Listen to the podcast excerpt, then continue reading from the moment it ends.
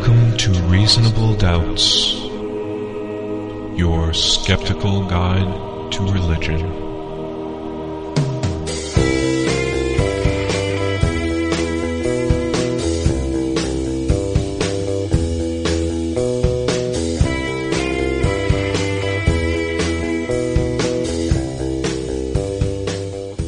Welcome to Reasonable Doubts, the radio show and podcast for those who won't just take things on faith. Coming to you from Grand Rapids, Michigan, the Venice of West Michigan. Just a bit of flooding. Yeah. Uh, you could find us online at doubtcast.org or freethoughtblogs.com slash reasonable doubts. You can listen to us on Public Reality Radio, WPRR, Ada Grand Rapids, and W237CZ Hudsonville, 1680 AM and 95.3 FM, and streaming at publicrealityradio.org. My name is Dave Fletcher, and with me in the studio, my fellow Doubtcasters, Mr. Jeremy Beahan. How's it going? You know, I had a beautiful time taking my gondola to work this morning. and Mr. Justin Schieber. Hello. And of course, Dr. Professor Luke Galen is off yet again. Um, I believe he's up to some kind of monkey shines or perhaps hijinks. I don't know what monkey shines are. sure sounds sure sounds interesting. Yeah. I, I do consider myself perversion literate, but apparently not. That's that. not perverse. No? Oh, that's just old timey slang. Oh, yeah. okay. Uh, I believe actually he's just grading stuff because it's the end of the semester. Yeah, he's So- promised to return on the next He, episode. he will be back.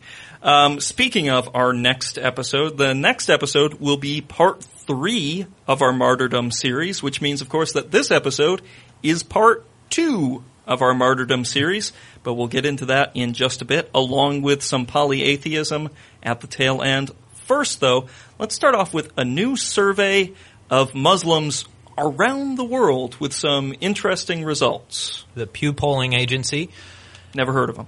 just recently released the world's Muslims, religion, politics, and society. Hmm.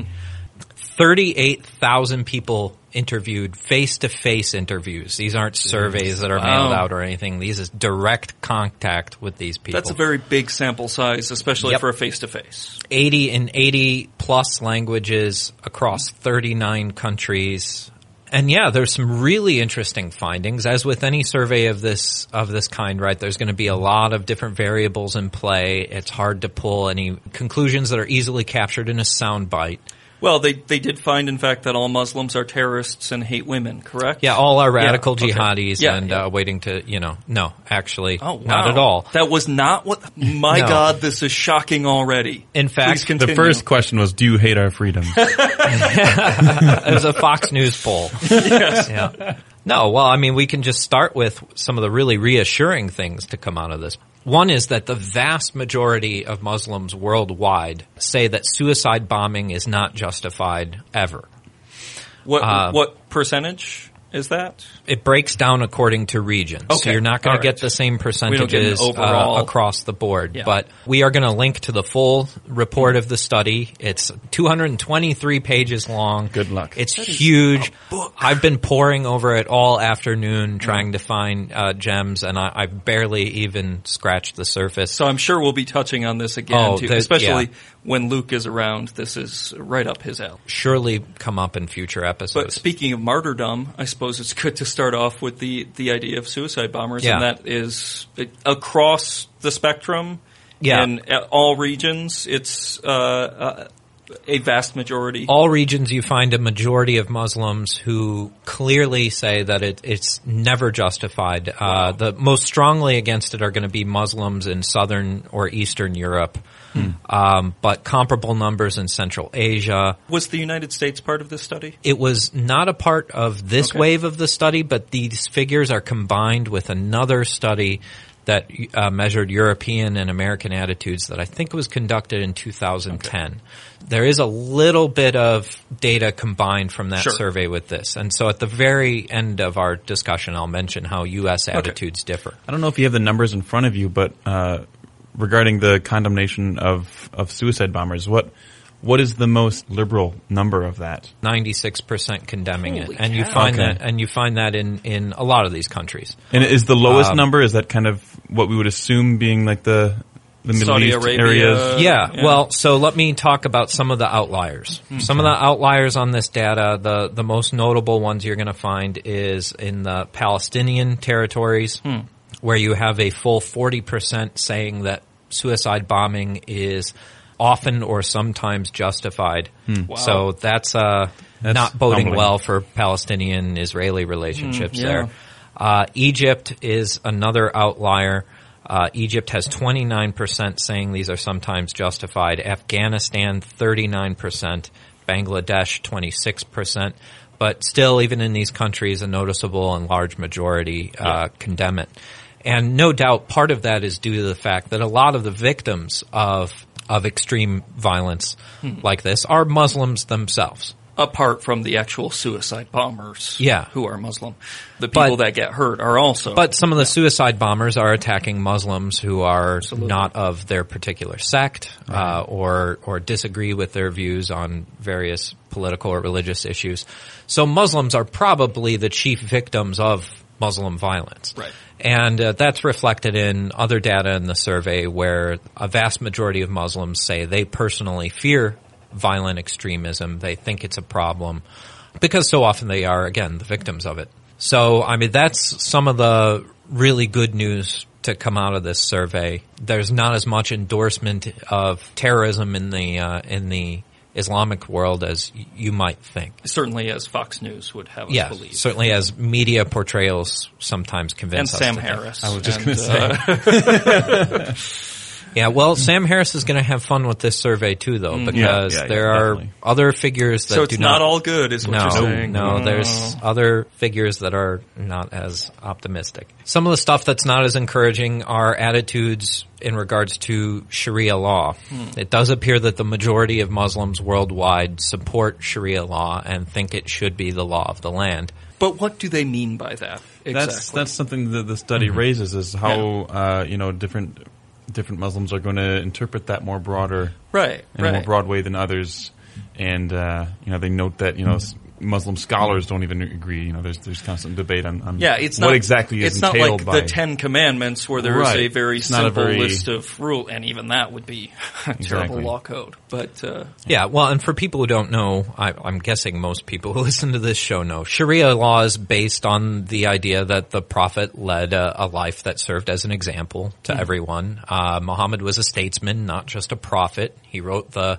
And a pedophile. Constitution of Medina. He was engaged in political work his entire life, and of course, uh, his actions then are closely scrutinized to try to derive the ideal set of laws in the Muslim mind that should govern society. So Sharia law applies from anything to domestic matters in the family, uh, resolving family disputes and inheritance rules and that sort of thing, to criminal sanctions against certain actions, and it's it really is a sweeping kind of across the board policy.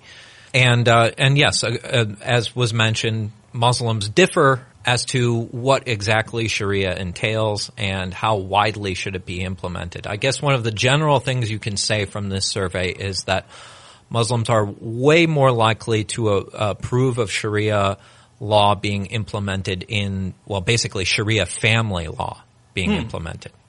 That's the aspect of Sharia that has the most broad support worldwide. what does that include?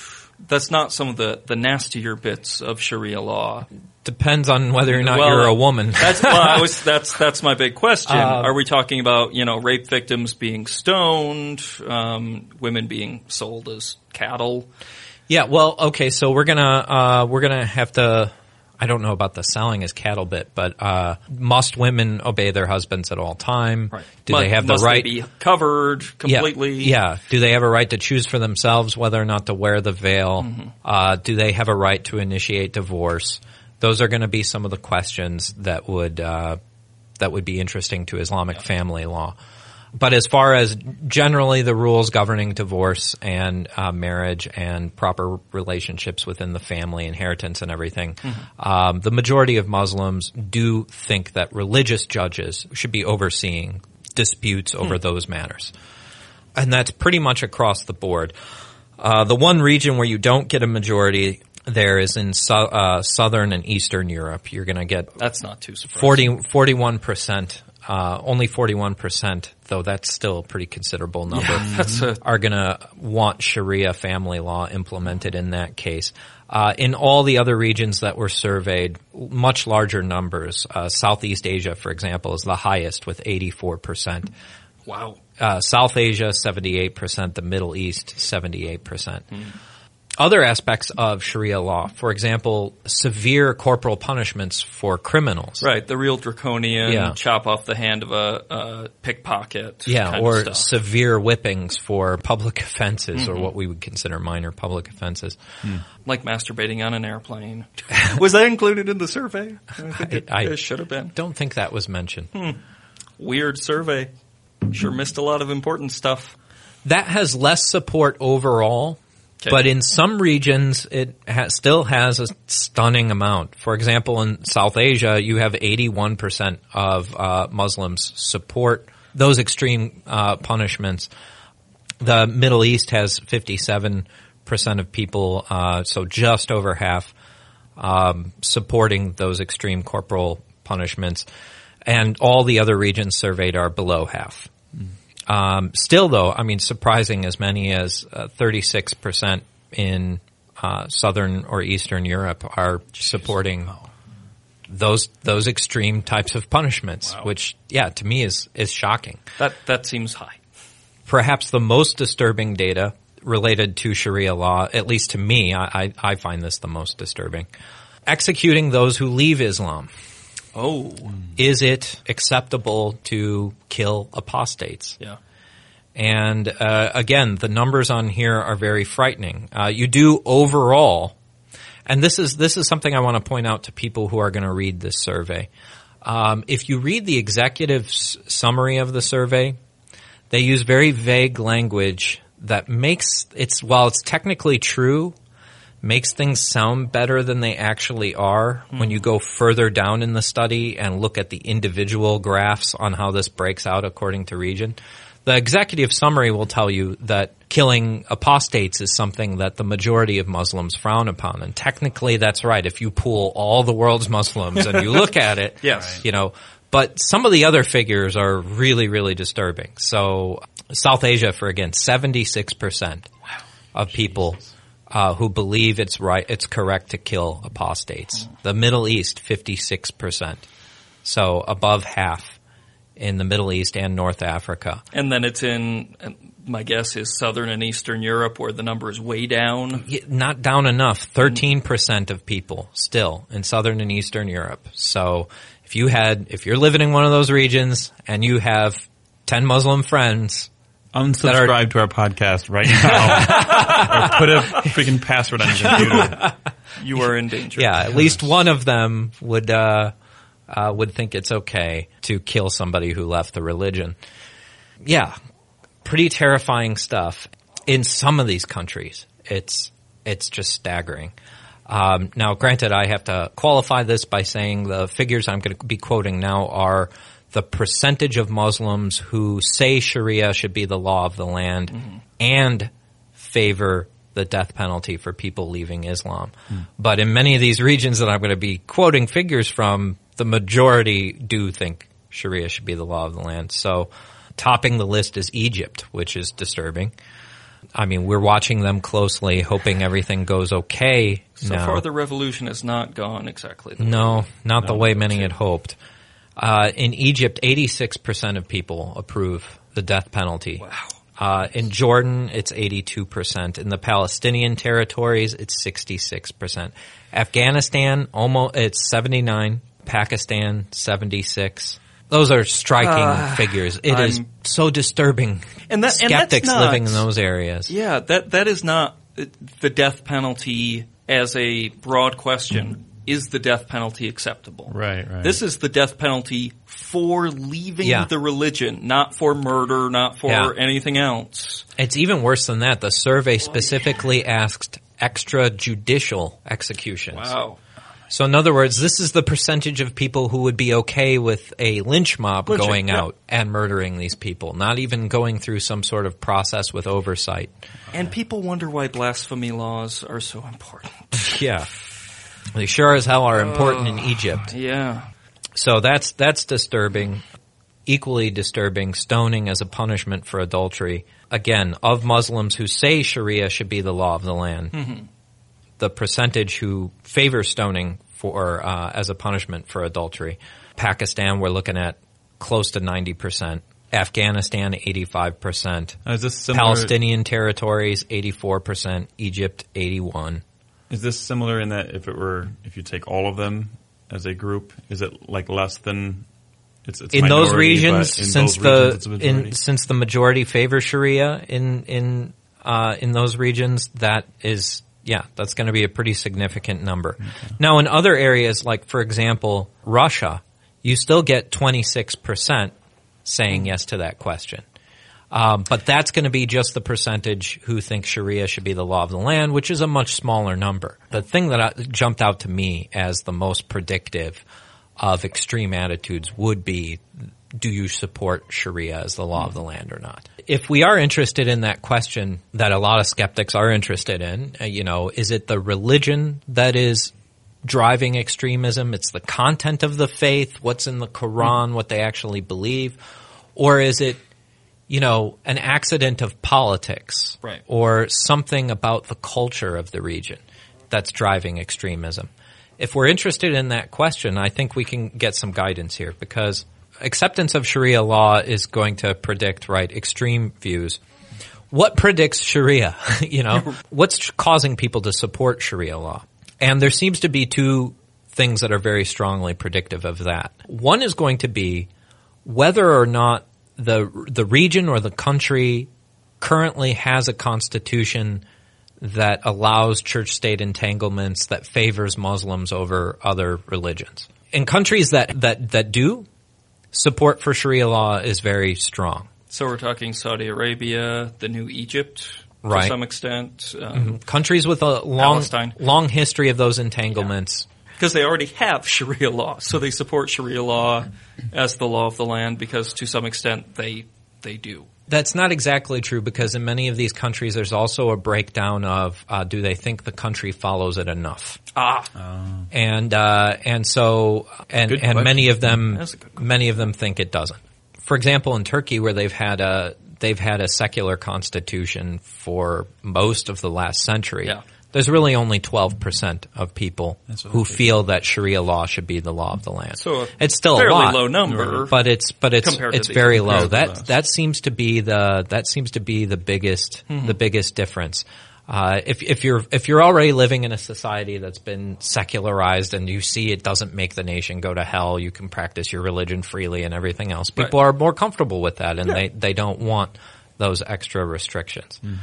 You, we could say that's a clear political influence. Approval of Sharia law is so closely tied to the own, your own political history of your local region or country. I, I, I think you can say that's pretty clearly a political influence on, on this. There's an aspect of religion that correlates with support of Sharia law too, and uh, that is the frequency of prayer. Frequency of prayer is going to be a measure of your religiosity, Right. Right. To to what what's your commitment to the faith? because you're supposed to pray five times a day. Is that correct? Yeah. And, and some Muslims do, And some observant Muslims who Yeah. do the five times a day prayer are overwhelmingly in support of Okay. of these uh, Sharia law, Oh, there you go. and less observant Muslims, surprising, you know, not surprising. So the surprisingly, more aren't. secular Muslims are less in favor of it. yeah. Okay. Well, that Makes sense. yes, it does. Is there a breakdown of of gender in this? By the way. Well, and that's one of the interesting things. Uh, we could also look at what doesn't predict this. Hmm. And I, I think those figures are just as telling. What doesn't predict this is gender. That's one. Really? Yeah. Gender overall. I mean, there might be, again, we're talking about 39 countries here. Yeah, yeah. and, uh, but overall, yeah, gender doesn't seem to be predictive of this. Age doesn't seem to be predictive of this. Really? Majority. See, that's that's That sad to me me. because Yeah. Yeah. You, you look at a lot of the social problems in this country, and you have You have them waning. the old guard Generate- that uh, you know is anti-gay marriage, et, et cetera, and then the Right. younger folks are, are more progressive in, in they don't those see that promising trend. Yeah. Apparently. Not not having it in the Muslim world. majority status isn't predictive either. I found that surprising. You have uh, countries where you have a majority of Muslims. They may make up more than ninety percent of the population. Right. Uh, Azerbaijan, eight, but uh, you know, for example, but uh, only eight percent there are going to support Sharia. Wow. But then you have countries where they're less uh, Muslims are less than a fifth of the population. Congo, Ghana, Kenya, and you have support uh, amongst Muslims almost fifty-two, anywhere from fifty-two percent to seventy-four percent supporting Sharia law. I wonder if that's a So oppressed majority- minority kind of mentality, at least. Yeah, I'm not sure, but Things I- would be better if if our laws were the law of the land. It could be. but I, I don't know. But yeah, it's it's the one thing we can say is it's it's not predictive. It's not like hmm. if you get a completely you know Muslim dominance in society, it's not necessarily going to result in Sharia law, mm-hmm. and mm-hmm. a small percentage is not going to necessarily mean that people don't want that. yeah. But it Another does mean they're less likely to get it. So Yeah. that's that's something. Perhaps the most disturbing in the list of not predictive here is education. That's what bothered me. Really was no difference. If you're looking at somebody who's received no education or somebody who's gone past high school or a graduate, you know, undergrad degree, there's just no difference. They're just as supportive of this. I depressing as hell. I That's think. very Yeah. depressing. Jesus. I mean, that's the kind of thing we bank on is the, Right. as Darwin would say, the gradual illumination of the mind will get rid of dogma in this way, and, and it's just not happening in the Muslim world. So, wow, you're really bumming me Yeah, out here. This a lot. is a really sad study. Pretty dark. oh, Oh man. you, you want to be more bummed out? Oh let's, no. let's talk about women for a moment. Oh no. Please, did they even address homosexuality in here? Because Oh, yeah, I yeah, don't yeah. want. Oh man. Uh, the the charts there are charts on. Um, it doesn't matter how moderate you are or how fundamentalist you are. Pretty much abo- across the board, homosexuality, alcohol consumption. Basically the same thing. One leads to another. Uh, at least if you're in a frat. Uh, Yeah, across the board, those things are are pretty much considered by most Muslims worldwide to be immoral. You have a slight dip when it comes to premarital sex and alcohol in the South European population. But yeah, yeah. and also sub-Saharan mm. Africa, oddly enough. Oh, really? Much more tolerant of, of sex, at least. unprotected sex, of course. Yeah, but I mean, the numbers there are like 90 versus 70 saying it's immoral. So it's not that big of a difference. So okay, l- women. I don't want to hear it, but we have to hear it. What did the study find about? Uh, I already talked about stoning as a. yeah. Stone, and when you talk about stoning as a form of punishment for adultery, we're primarily talking about stoning the woman involved, right? Well, that was one of the interesting s- things that this uh, survey teased out. They looked at, for example, the case of honor killings. And, and this is not even just adultery. This could be including instances where children shame or, uh, or some member of the family shames the rest of the family. So should they be killed? The figures here, well, here they're stated in the negative. Uh, I have a chart in front of me that's talking about the percentage who say it's never justified. Honor killings are never justified. Those those figures can be significantly different for people who are who favor Sharia or oppose Sharia. So once again, Okay. that thing predicts extremism. Those who oppose Sharia, for example, Are opposed to honor killing? the lowest figure you're going to get there is 63% who say it's it's never justified. That's that's the lowest figure. And that's in Lebanon. The highest figure that you're going to get is 89 Kazakhstan. Wow. Who oppose Sharia. Those who favor are much lower. Uh, some cases it's a 40 point difference. Uh, Albania, for example, uh, there's a there's a 40% difference between those who favor Sharia and those who oppose Sharia on that matter. So again, that's that's a question that's very predictive. In fact, the lowest point difference here is in Russia, where there's a 13 point difference. That's still a huge difference in attitude, uh, depending on where you fall on that. But it's even more interesting when you break it down according to gender. If you were to ask the question, it's never justified when a female stands accused to punish her by honor killings versus a male. Mm-hmm. Yeah. In some cases, you get no difference of opinion. Well, that's something. But for example, uh, in, and this is most pronounced in the Middle East and North Africa.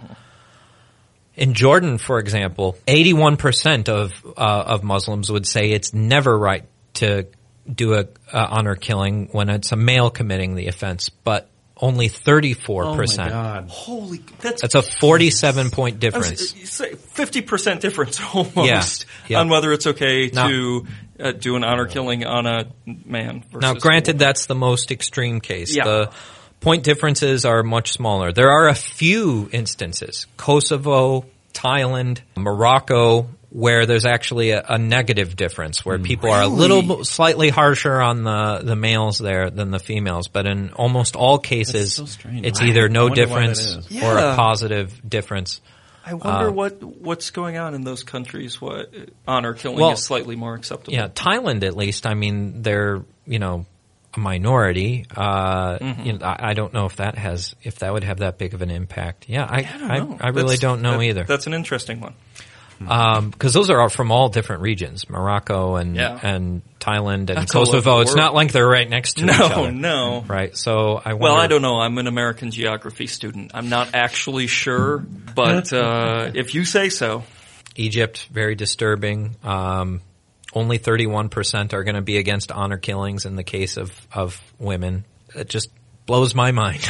you, you have 70 some odd percent of the, of the country who just thinks that's fine. If, Yeah. a, if Yeah. a family member shames you, it's cool to, And and that can be something from you know getting married when you're not a virgin, or Yeah. you you just don't have a hymen, which uh, uh, in, in in India, you know, that we've had a couple of cases recently where a girl was just seen going to a bar with somebody who was a Hindu, and that was, you know, That's reason That's enough. it. Even though, uh, again, though the the broad figures, if you consider all Muslims taken as a group, you know, the majority are going to be against honor killings. right. So Still, we see some pretty heavy concentrations in, in some of these regions. I mean, it really, it's really heavily dependent on, on the region. Yeah, gosh. I mean, do I even need to go on?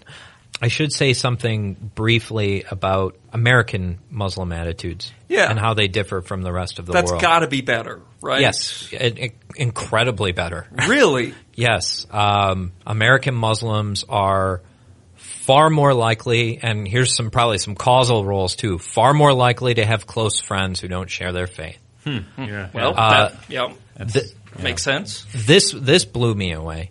Uh, American Muslims are more likely than Muslims in other parts of the world to say that multiple religions can lead to salvation. And that number was 56%. Over half of Muslims Wow.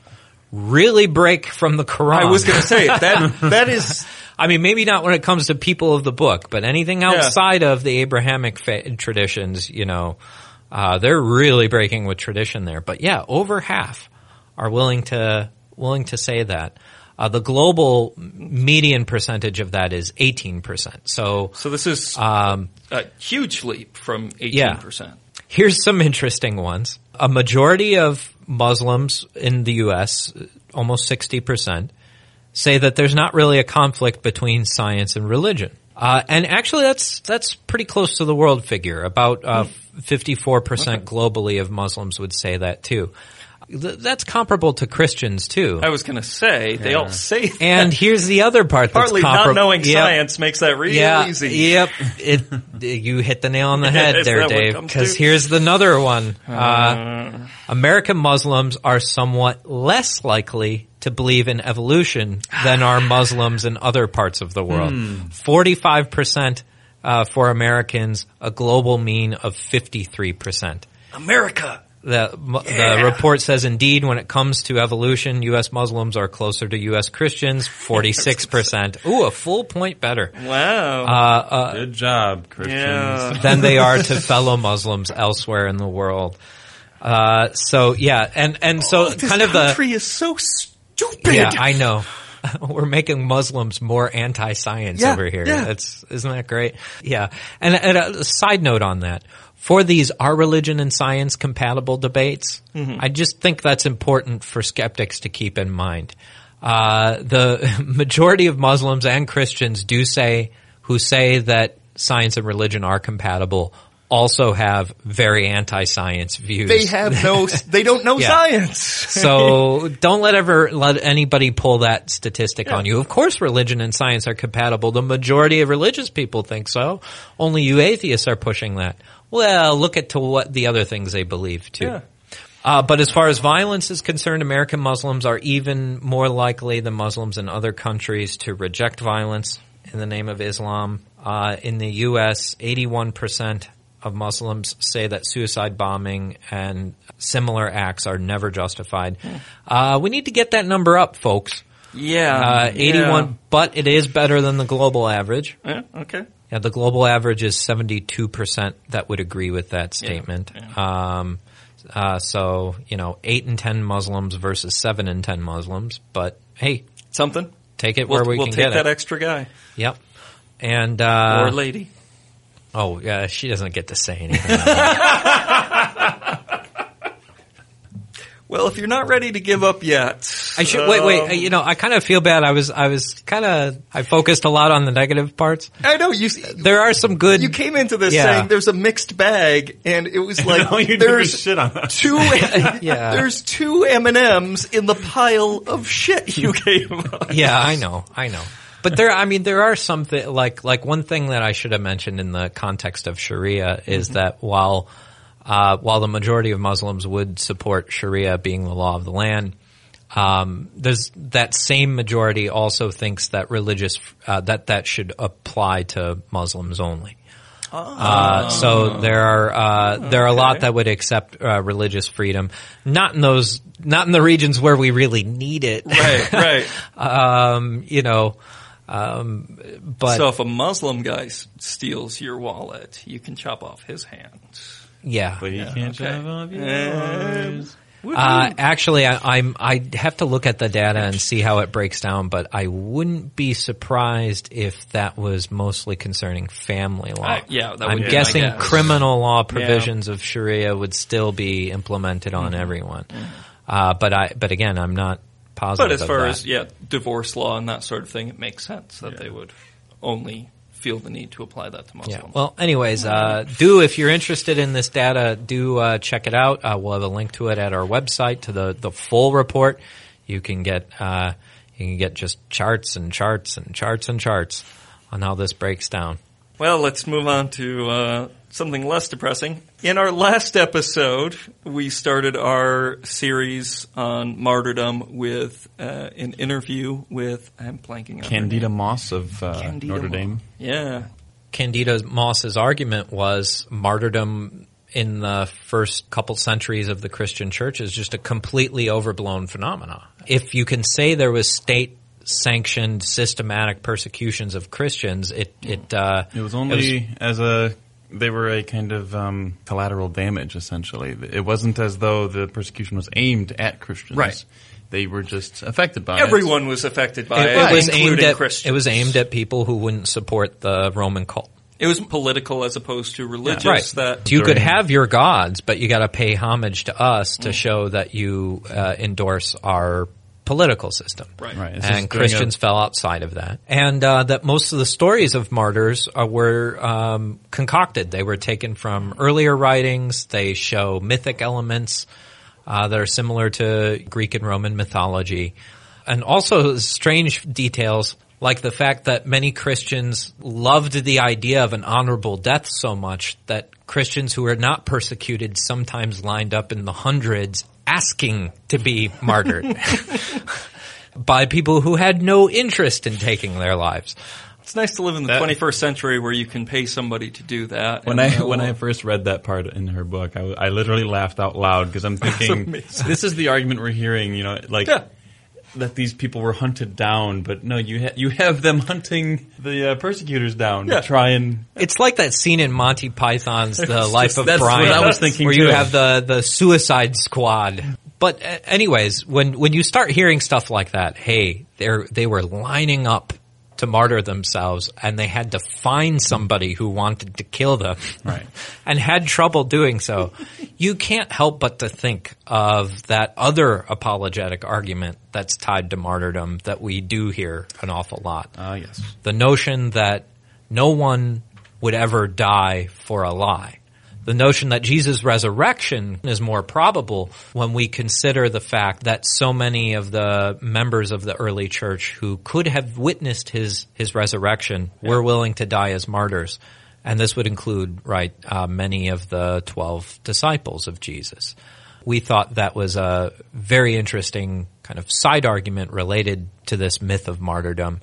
And so we're going to take on the why would anyone die for a lie argument on today's counter apologetics.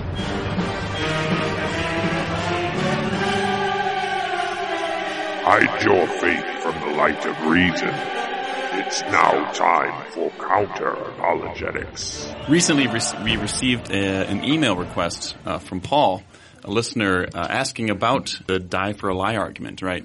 So these early uh, apostles, right, the, these 12 that followed Jesus around, the ones that were in a position to know whether or not Jesus really did resurrect from the dead, mm-hmm. you know, they wouldn't be making up these stories and then going to their deaths with them. even if they made up the stories, even if mm-hmm. if they did that, at some point when the gun is to their head, Right. they're going to say, "Okay, okay, you're right. This is this is just a goof. We're pulling your leg. Exactly. Don't kill me." So when I first came across this argument, uh, I was reading uh, Lee Strobel's book, A Case for Christ, which was the book, the book, and I still have the very copy, which was uh, purchased for me by my parents the day they found out that I was having doubts.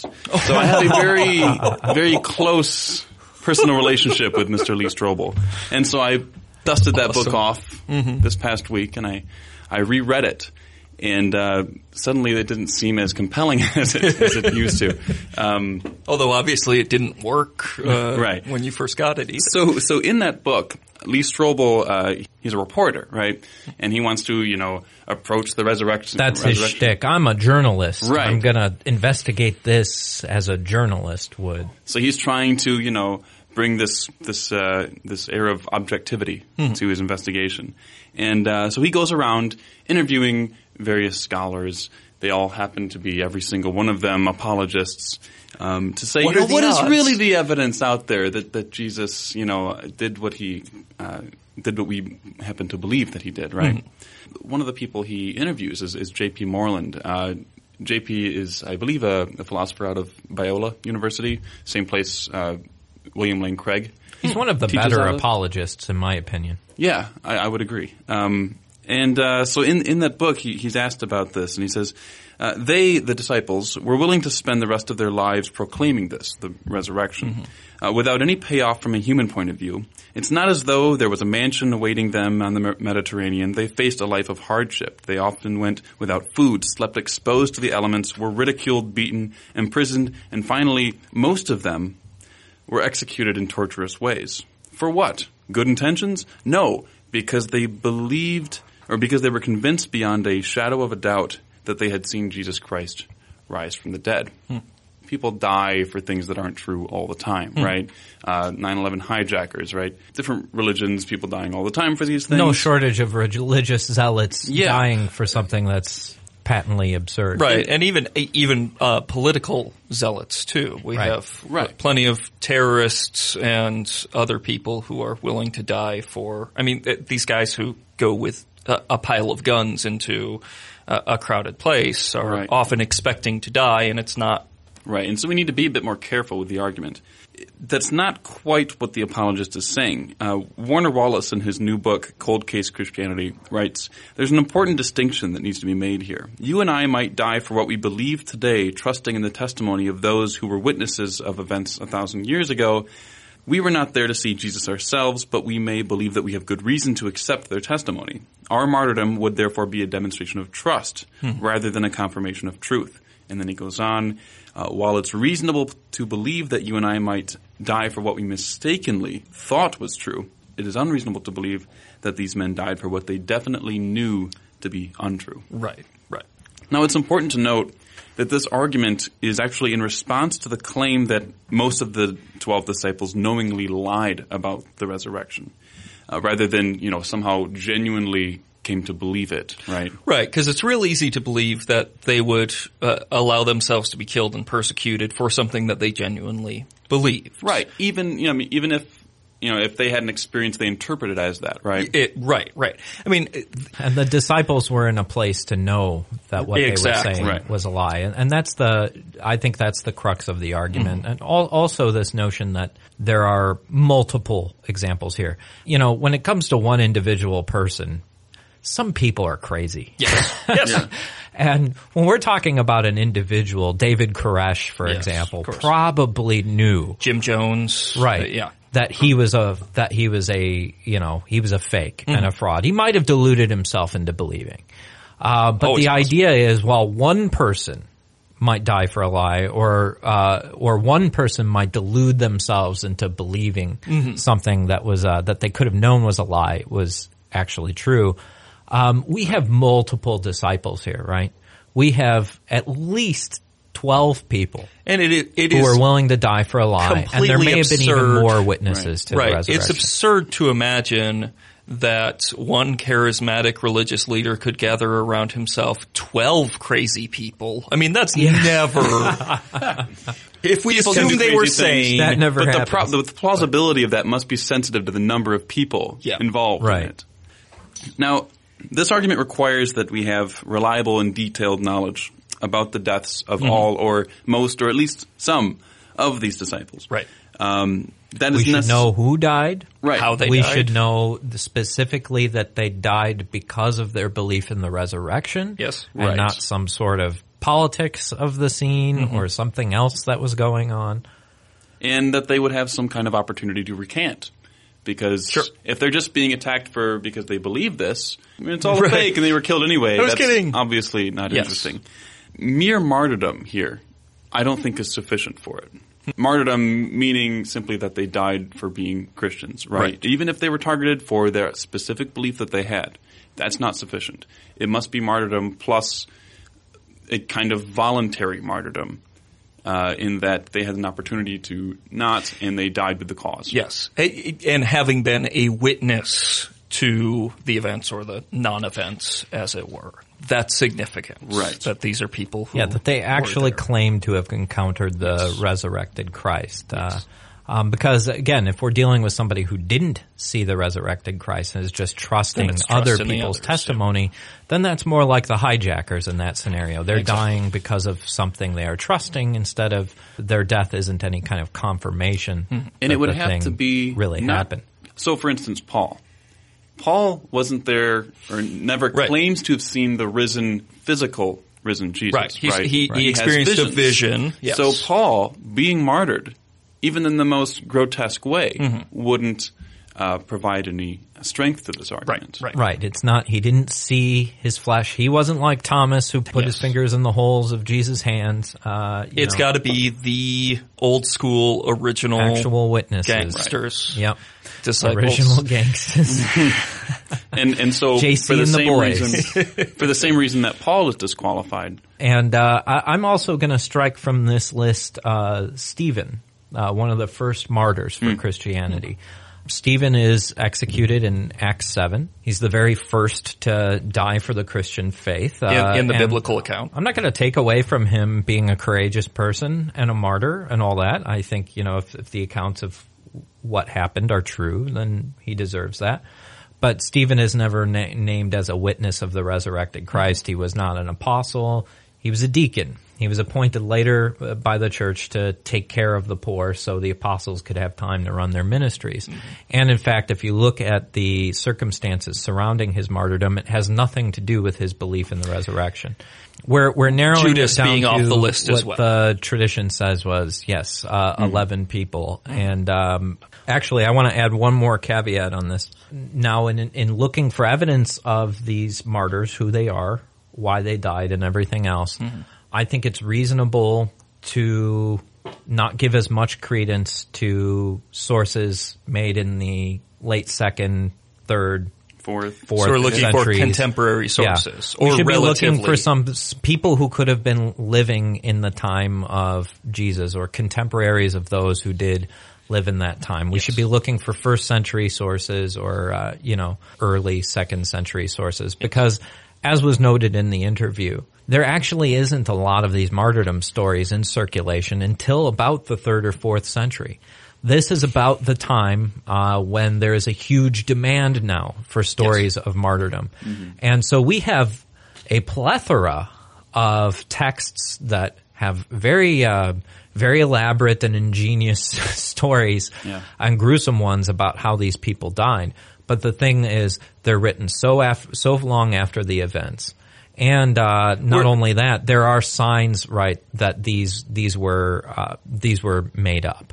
Yeah. Uh, As was discussed in the interview, they are sometimes pulling from earlier sources and There are anachronisms. there are in the anachronisms a lot of times, or the church fathers themselves, their accounts uh, disagree, you know, as to how these people died or whether or not they even were martyred. I think John is uh, the disciple John is one of those cases where the church fathers don't have agreement as to whether or not he was and you actually can see why they would at you know in the what third or fourth century CE why they would uh, the church would go let's let's generate stories for each of these disciples because people want to know what happened to John and Right. he he's a great one to set up as an example. Right. It could have happened to him. Who's to say it didn't? Right. So we create the story And it- that that fits. And in some cases, I mean, we've mentioned this on the show before in the context of uh, relics, right? Uh, you know, if, if you have a piece of the original I was just gonna cross, say that. Yep. you have so many people coming into your churches. I mean, the joke at the time of the Enlightenment was there were so many pieces of the original cross spread throughout Europe that you could build Noah's Ark with them. um, it, it's not all that different for stories of martyrdom. If you have Mm-hmm. if you have sects that happen to esteem, you know, we come from John. Yes. You know, John started our church. You know, it's or even it's- churches that can say, you know, John was martyred here. Right. You know, I mean, that's it's you're gonna essentially have- the same as Oh yeah, a the- I mean we're Yeah. Saint Bar- Bartholomew, churches. where Saint Bartholomew was Yes, supposedly right. executed. There's, I mean, there's a huge uh, temple built on that. Mm-hmm. There, there were other incentives to create or elaborate on a tradition. And, and just, you know, other clues from the texts themselves that they may not be reliable. Uh, some of those later stories are interesting to address, and we might actually talk about them on the next episode. But for the re- for the moment now, we're going to limit ourselves to first or early second century sources. And uh, when you do that, surprise, there's really not a lot of evidence. It's a short list. Yeah, I know. I, I hope this isn't the most anticlimactic counter apologetics ever, but I, I will. I will reveal the crux of my argument is just where's the data on these people. Let me share with you a small list of people that you can make a case from those early sources can be identified and were martyred for their faith. And in fact, Justin and I are going to be borrowing heavily from a uh, Christian apologetic blog that we've had some interaction with on the past. Oh no. Triablogue. Am I saying that right? I think that's how you say it, but I'm not exactly sure. Is this the one guy?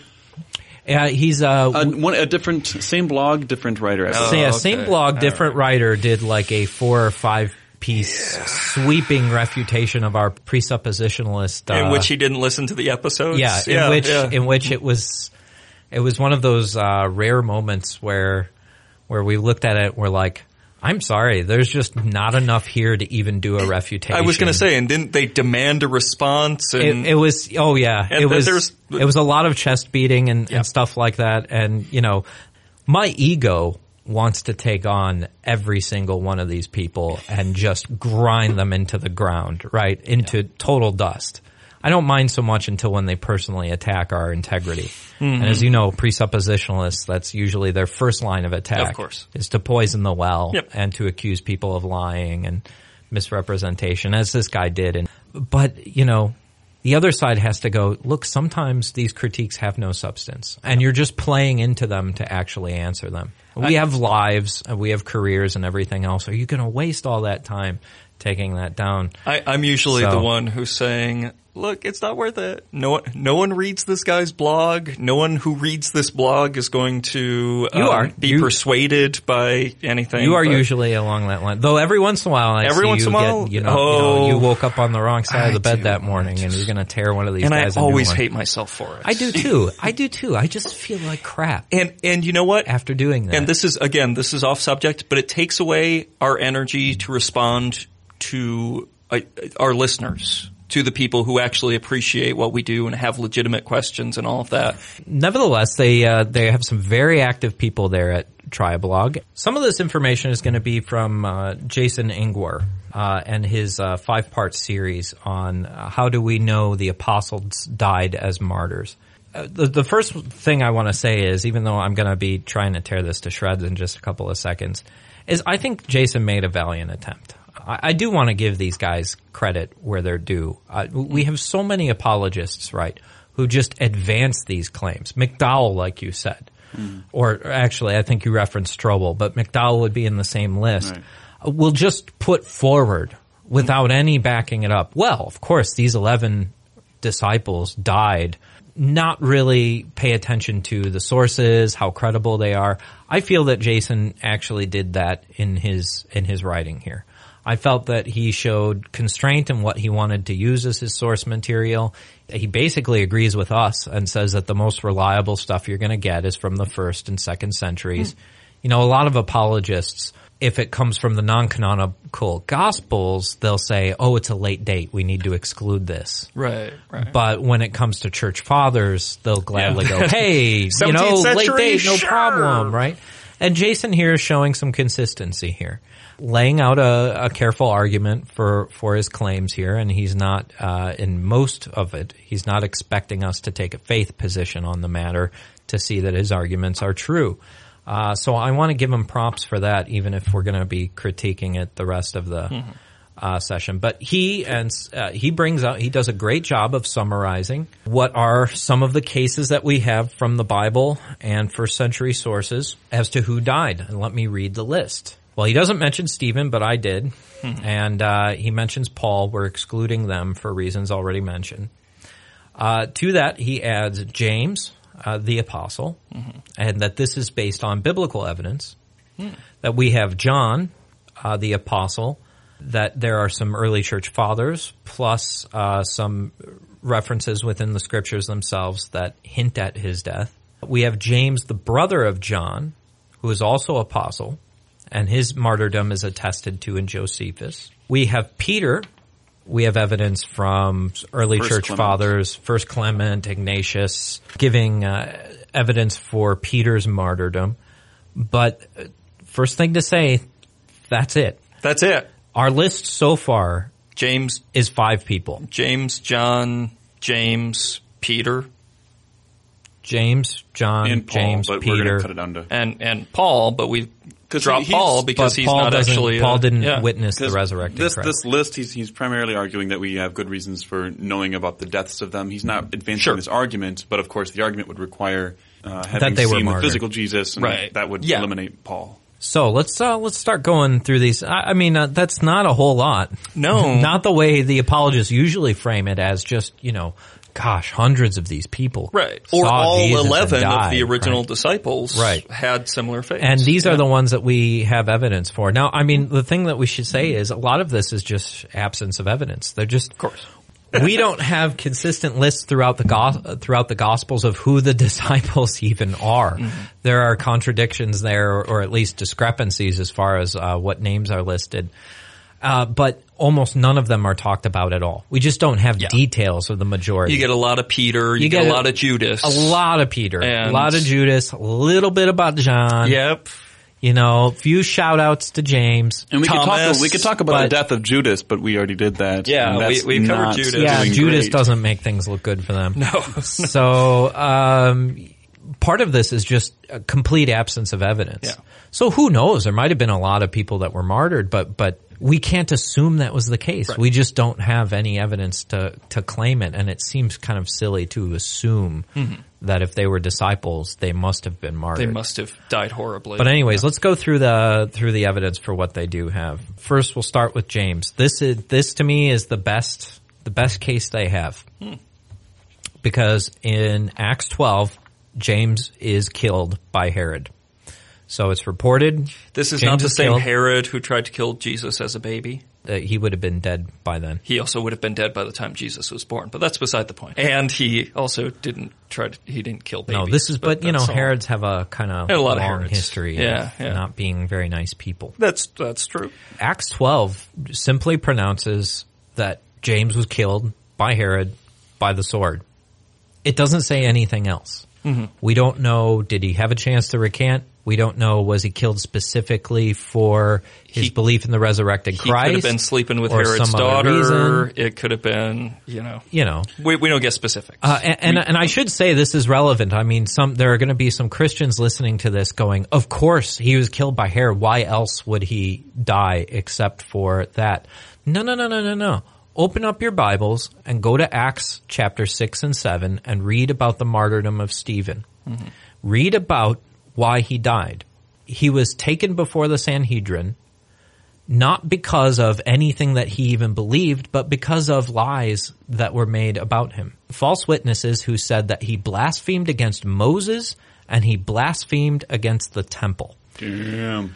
And his speech that enrages the Pharisees and causes them to pick up stones and hurl them at them, almost like it wasn't premeditated, almost like they just in this moment just happened to be They stones were there. just so Yeah. angry that they had to grab these stones. Paperweights, probably. His mm-hmm. speech does not mention the resurrection of Jesus. Right. What he talks about was Moses was a great prophet and you killed him. Mm-hmm. You know, people like you killed Moses. Right. And then he said, as far as the temple is concerned, the Most High does not dwell in, is, is, he does not dwell in earthly places like this. Uh, so he's basically, he is making the charge that God doesn't live in the most holy of places within the temple. Which isn't what Moses would say, but Yeah. And, right. No, it's not what the Old point. Testament would say either. So he was, they were right Yeah. as far as him being Yeah, blasphemous about that one.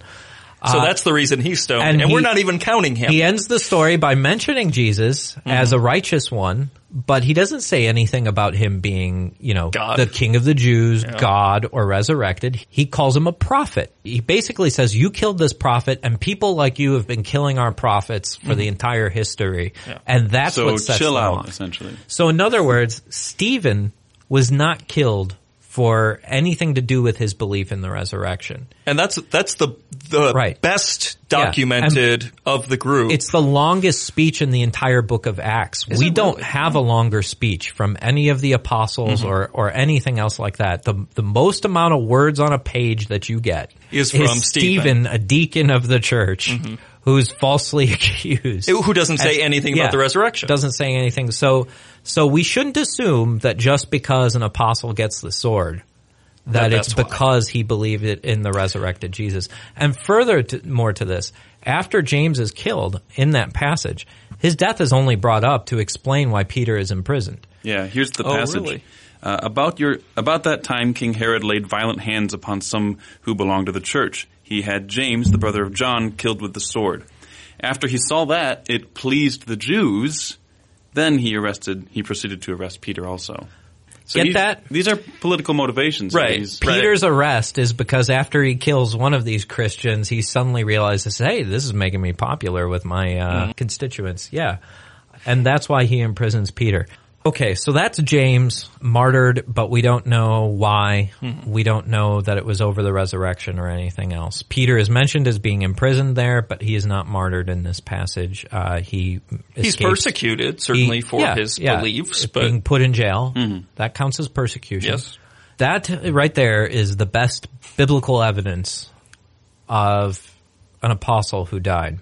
Uh, he also goes goes on to um, cite a few other references in, in the Jason Engwer, the author of Triablogue here, Right. He goes on to mention uh, Matthew 20, 18 through 19, and Mark 10, 33 to 34. These are explaining the same narrative. Well, he uses these passages to back up the idea that James, and then he adds even John, the disciple John, Right. might have been killed as as martyrs for specifically for their uh, belief in Jesus. And the reason why is because in those passages, well, basically the scenario is that uh, both uh, James and John come up and ask if they can have a place at uh, Jesus' side. this as- is post resurrection or pre resurrection? uh, pre-resurrection, but they're saying like in the kingdom of heaven, Yeah. can we rule? It might have even might have even been one of their moms. I'm No, I'm no, here's the thing. on the in context. Mark, they they ask, right? They go up. Okay. Those two individuals ask. But in Matthew, you have their mother asking for them. I love it. Whenever, whenever I'm like, whenever I'm trying to remember the Old New Testament, I always have moments like these where I go like, well, it was either them or their mom, and then like half the time I'm right. It's both. you know, It's you know, both. it's just like the authors didn't know. Yeah. But yeah, so so they're they're uh, arguing for this, and and Jesus says to them, Right. He he says, uh, "Are are you prepared to drink from the cup or whatever?" Right. you know, In like, the cup, oh, I'll drink from your cup. The cup, No of problem. course, You uh, don't you know- backwash a lot. So. the cup is of, No of course in reference to um, Jesus' words in in the Garden of Gethsemane. Take this cup from me, or depending on what gospel you're reading, Right. You know, the cup is an analogy for suffering for or suffering and death. Yeah. Um, So it's, of course, it's him saying, "Are you willing to suffer for it?" Yeah. Are you willing to suffer and die for this? and they say they will. Right. And Jesus Which- said, "You will drink from my cup. you are going to die, sonny boy." Is it But by any it's chance a up to- milkshake It's up to there? daddy. It's 'Cause- up to daddy who gets to choose, who gets to be on my right or left side. Yeah, yeah, that's essentially what what, what's said. Maybe I'm not following his argument, but I don't see how that. What he is saying here is that Jesus prophesied they would uh, end up So we have to martyred. accept prophecy to in order for an argument about the truth of the resurrection to go through. Right. Well, he's he's he's presenting this. I know. I know. Jason is presenting this as a kind of supporting argument, like uh, here, uh, because he does this later in the context of of John, or, or rather about Peter. Yeah. In in the book of John, where a similar thing is said, where Jesus appears to be prophesying Peter's uh, death. Peter's death. Yeah. And uh, and and what he says there is now John would have been old enough that he's writing after the fact. So he could have, um, So he injects into the historical narrative something that is completely anachronistic. that's how skeptics like us read this, right? Is, well, if he knows it's after the fact, then this is one of those retroactive prophecies where we know what happened and we say our leader knew it all along. Right. But, uh, uh, Jason is a believer in these and takes unquestioningly that they must be true. So his take on it is, well, it was a prophecy of Jesus, but they John just mentioned it. included it. because it had happened. even though they knew it already happened, Yeah. they mentioned it as a confirmation of that prophecy. But that means John knew it happened, and so he must have been a witness or or had reliable information Well, I hope it can be forgiven that. Peter for not was really martyred. finding that compelling. Oh, we can be forgiven for not finding that compelling. It's not even a hope. No, you can't simultaneously declare prophecy and take it as evidence that it happened. Yeah. You have to have, you know, you either have to have objective evidence that the thing, and independent that it that happened. it happened first. Right. Yeah. Or there's nothing to talk about here. I suppose even without assuming belief, that passage for John could be taken to be like, well, he was obviously cocky enough that this happened. Maybe the commu- people in his community that he was writing to accepted this because they had some knowledge, but that's a whole lot of what's and Yeah. ifs to go on. Yeah. And in fact, in that particular case, in the passage of John regarding Peter, I want to read that passage in just a moment. But, but I don't want to go too far down a rabbit trail. We are at the moment talking about James, and all there is is that one passage in Acts that says he was killed by He a was killed by Herod. Uh, The son of Zebedee. The fact that Jesus says that he'll be executed doesn't add any extra legitimacy to this whatsoever. Uh, because you know what? I think we can accept this already. I think we can accept that James was killed. The relevant point is we don't know why. And there's he- no extra evidence. We don't know the manner died. of, Right. of which, and we don't know it was because of Certainly uh, that had anything to do with the resurrection. and in fact, uh, the following passage with Peter seems to indicate that this might be more of a political move, anyways. Right, right. All right, moving on. We go to James, the brother of Jesus. Now, this is one that we don't have any scriptural evidence for, but it is mentioned in an extra biblical source. Josephus, uh, the Jewish historian. Good old Josephus. Yep, good old Josephus. Talks about James, the brother of Jesus, being stoned. And, not in that fun way. Uh, damn. I thought this was getting interesting. So Josephus writes, Festus was now dead, and Albinus was but upon the road. So he, Ananus, assembled the Sanhedrin of judges, and brought before them the brother of Jesus, who is called Christ, whose name was James, and some others. And when he had formed an accusation against them as breakers of the law, he delivered them to be stoned. This is uh, from Antiquities of the Jews, and which I there we go. is- That's what we got. which I believe is written in the 90s. Am I correct about that in the late first century? Yeah, late, uh, Josephus is late first century, though it has later Josephus because it was seized upon by Christian writers so often as an extra biblical source that talked about some of this history. Mm. Josephus does have later additions. Textual scholars would say Josephus has literary seams. Mm. You can tell that there are passages that That seem to flow if you were to Yeah. take out a particular passage. But the context is broken by things and they, the context is always broken by something that says something like, Jesus is cool. Yeah. And Jesus was the son of God by no doubt. It's like, and then Weird he, Jesus for is cool, walked down the road. Certainly Weird thing for a Jewish first century historian Jew to be saying, um, makes you think, you know, and then these things are usually aren't in the oldest extant Right. manuscripts either, which is another big hint that they were put in. But yeah, nevertheless, as far as James, the brother of Jesus, we do have this in here, so we have a sense that he was killed, Okay. because he Again. was accused of breaking the law. breaking the law, and we don't know why. We don't know what was going on here. We're not even told it's it's blasphemy, which would have been Right. the law that he broke were he proclaiming the resurrection of Jesus. Right. So they want us to keep on considering, hey, this is really probable that it's because he was a Christian and everything else. Well, we've given the example of Stephen. It could we've be seen because with he's a Candida Christian. Moss, all, uh, all these other scenarios that Mm-hmm. why somebody might be persecuted that have nothing to do with the specifics of his belief. But I'd like to use Josephus himself as our evidence here, because if you look at the context of this passage, this whole passage is about how Albinus, the guy who condemns James to be Mm-hmm. uh, sentenced to death, he's kind of a cutthroat. This guy is this guy is one who doesn't give a crap about the rules. He's not giving getting approval from the Pharisees. He's just ramming through these executions of people that he doesn't like without any kind of oversight or control. And it's and He's just a guy who likes to see people die. the passage is about how people actually tried to forestall this execution of James. Mm-hmm. They tried to say, no, look, we're not doing this right now. We need to appeal to a higher authority and get, and who's doing it? Pharisees. Hmm. So in other words, these people who the New Testament depict as just craving Christian blood, like they just can't get enough of this Christian blood on their hands. In Josephus' account, they're the ones who are saying, no, we're not ready to kill Put a James little, yet put little breaks on this. let's go through the proper channels of authority before we ram through an execution of somebody who might be innocent. Now maybe So that does not was- suggest to me Jews hell bent on executing Christians. Right, it actually right, yeah. suggests to me the complete opposite.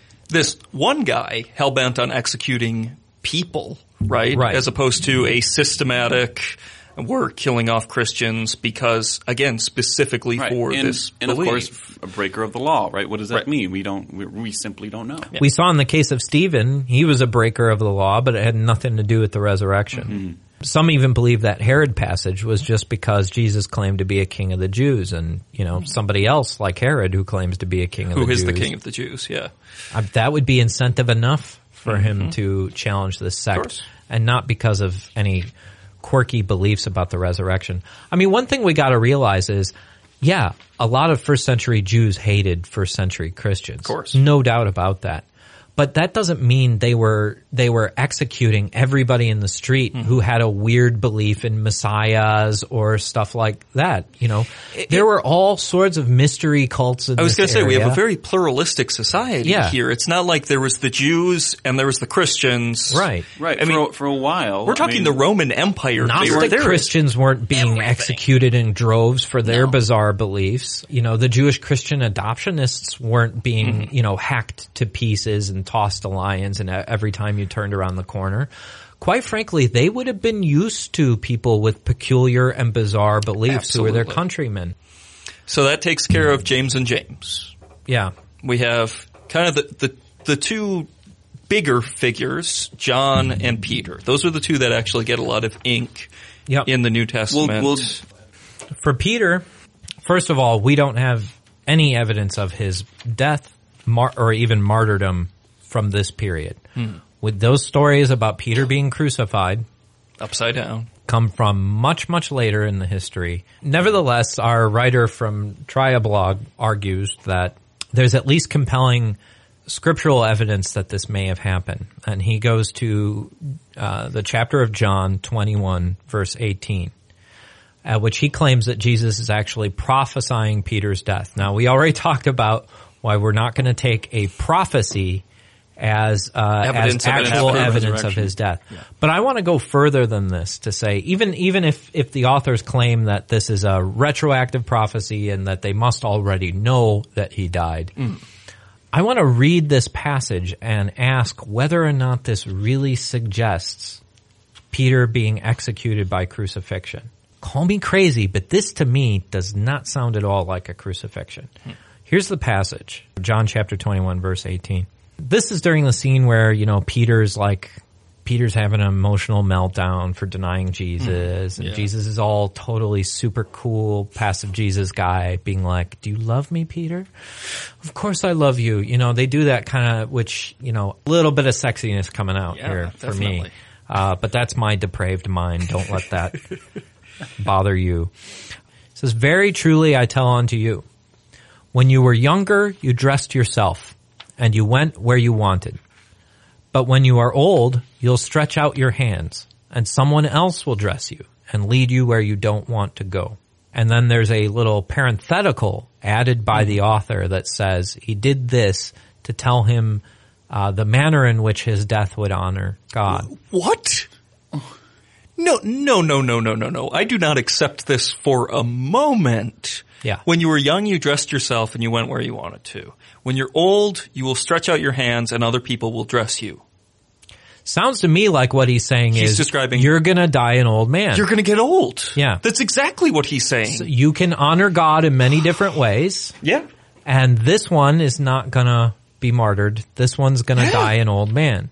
Very, I mean, very But here's what they say. I think. Stretched out your hands means to be crucified. crucified is to stretch out your hands. Right. It says you will stretch out your hands. Yeah. It's not saying people will stretch out your hands. Right, And right. and what what they try to say uh, what what the author tries to claim here is we have early church fathers using this expression stretched out hands Yeah. uh, as a euphemism for crucifixion.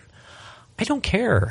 Yeah. John is probably written earlier than Right. a lot of these texts. Right. And if anything, if, you know, he's trying to kind of play this game as if the allusions are from John to the, to the church fathers. Yeah, whereas I find it, you know, it's more plausible to me the other way It's around. the other way, yes. If there's already a tradition that Peter was crucified, Mm-hmm.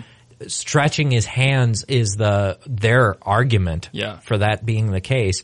Then they're going to be using that language when they talk about crucifixion. Well, Exactly. There's nothing to suggest to me that we should be uh, interpreting things the other way around. Right. Well, and, and first other off, than convenience for this narrative. we should point out that okay, so say the author of this book knows that Peter died by being crucified upside down.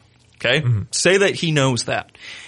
If he did, couldn't he have come up with a better way of making Jesus prophesy this? Well, that's what. Yeah, I mean that's mean, it's- a it's- that's a pretty This is amazing so thing. weak. That that's. I mean, getting crucified upside down. That's that's a Very that's memorable. unusual. Yes. That I mean, tends to- crucifixion, fairly common. tends to stick in the mind. Yeah. Why are we getting ambiguous references to this instead of you know, Incredibly Yeah. right? And when ambiguous. he also cites First Clement of Rome. I mean, uh, Nostradamus predicts in better detail than that. Absolutely. Uh, First Clement writes, By reason of jealousy and envy, the greatest and most righteous pillars of the church were persecuted and contended even unto death.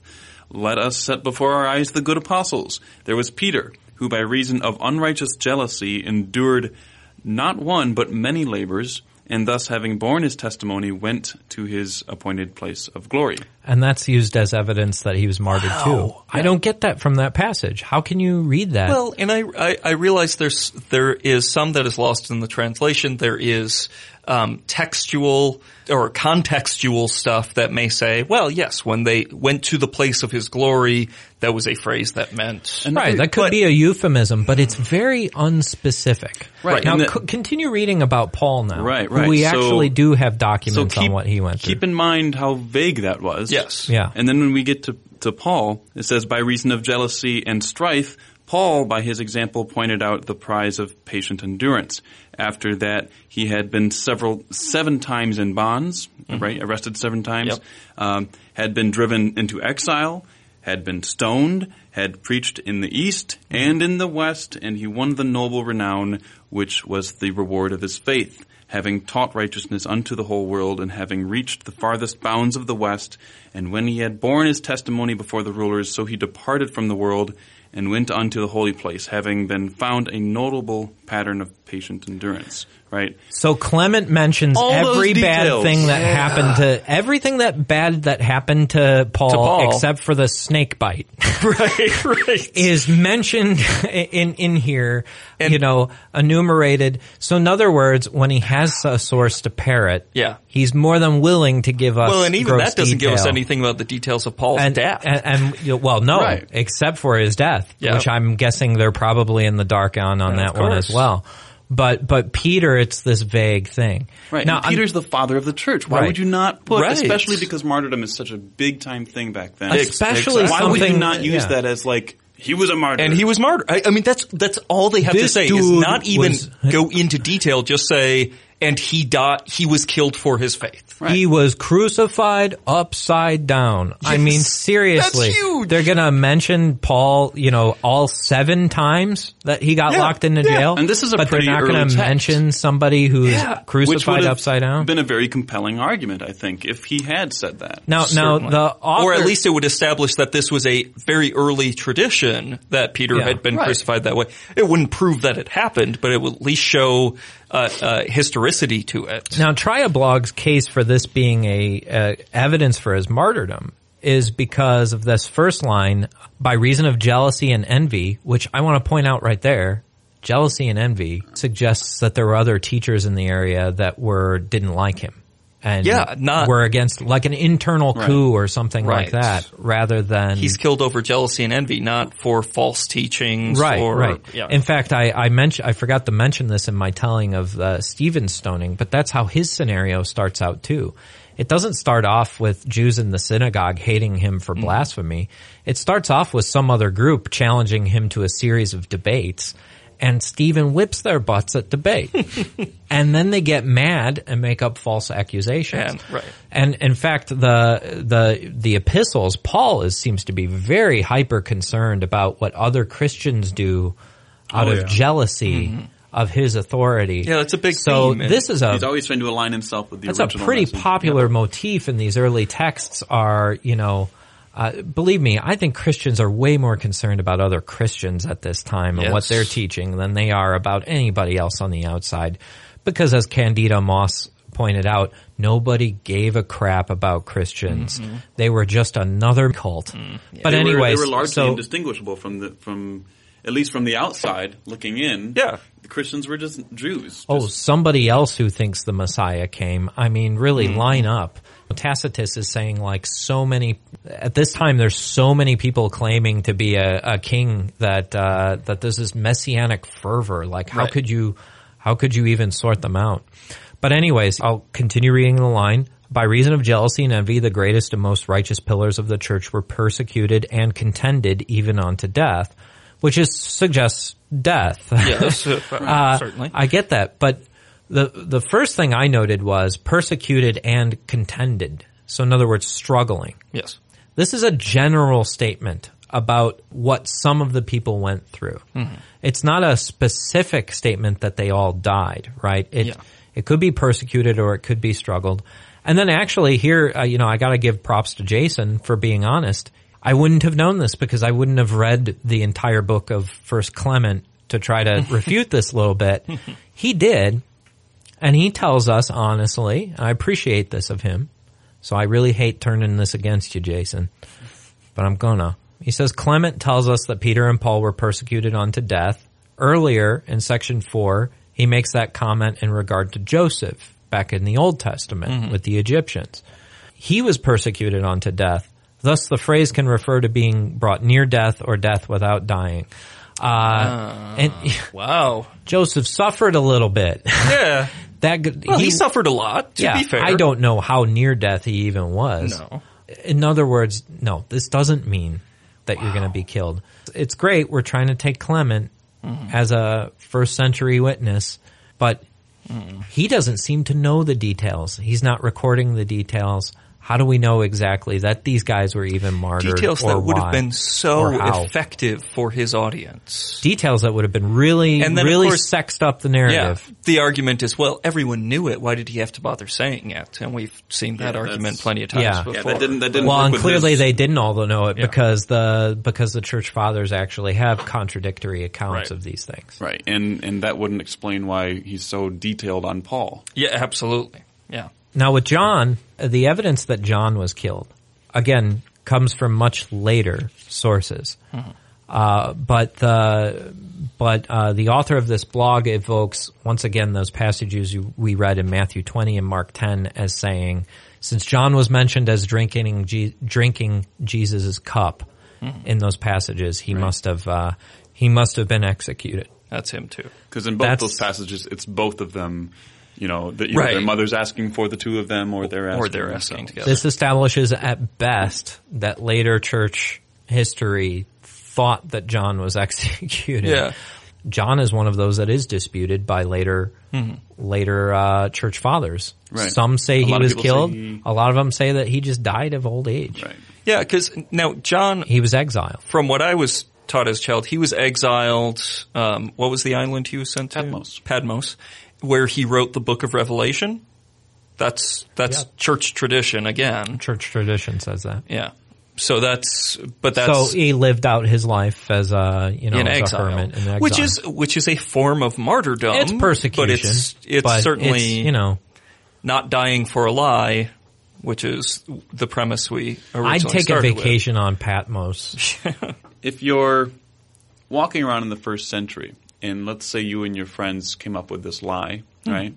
And you start spreading it around, and you're doing fairly well for yourselves because of this. If someone were to hold a sword up to you in front of all your followers, mm-hmm. right, and say, you know, tell me it was a lie or you're dead, you can either go and live the rest of your life known as the liar, Right. having the horrible reputation of having deceived all these people, you can dig your heels in and die a hero. It makes me wonder if even if there was, you know, would that be? I mean, Yeah. Even if James I, I argued have that, to Cliffe Knechtle when in, in my debate, is I said it, it's entirely plausible to me. Mm-hmm. The, the the same thing that you know you you invest your life Yeah. in this ministry, it doesn't work out the way that was expected. But you have all these followers. You've seen what a difference it makes in your life. You see what they're capable of when they have this ideal to follow. It's not even cynical Mm-hmm. Right. to No. say that they might have lied. That there might have been some nobility in these people. yeah, they might have been even dying to for decide the moral message, this, this message is, of moral you know, reform. If if this isn't true, I don't know what happened. I don't understand it. But if it isn't true, I don't want to live in a world where it isn't true. I, I, and yeah. maybe I'm just going to trust because he taught us to believe. I'm just going to trust this. Right. You know, that to me is a completely conceivable scenario. But uh, nevertheless, I, I think I think we should save some of that for next time because there's what we've tried to demonstrate this episode, and I think we've done it. Is There's no evidence that it the crux of that argument just doesn't have much evidence behind it. It's incredibly flimsy. It's incredibly circumstantial. It requires all you to accept all sorts of ifs and buts Mm-hmm. and maybes. and prophecies. Right. And yet it's declared as something that is so certain and undeniable that, that, that it would actually make a resurrection plausible. It's more plausible to believe that a person raised from the dead than that, that, that someone died Yeah, for a yeah. lie. Right. Yeah. It just doesn't have enough evidence that you would need to support it. But listeners of this show should not assume that we mean that to say that the argument was valid to begin with. that if they did indeed, if we could indeed show that these people died, that somehow this argument holds weight. And in the next episode, we're going to talk about things like that. What would be sufficient enough to prove that a resurrection happened? We're going to delve into some of these narratives about the resurrection and see just who supposedly witnessed it happen. And we're going to consider some side arguments too. We're going to look at human psychology and consider would people indeed die for a lie? Do we have any other examples of this? And hopefully by the end of this, we'll have a pretty thorough, well-rounded refutation of what I think is one of Christianity's worst arguments. Hmm. And let's turn now to some polyatheism.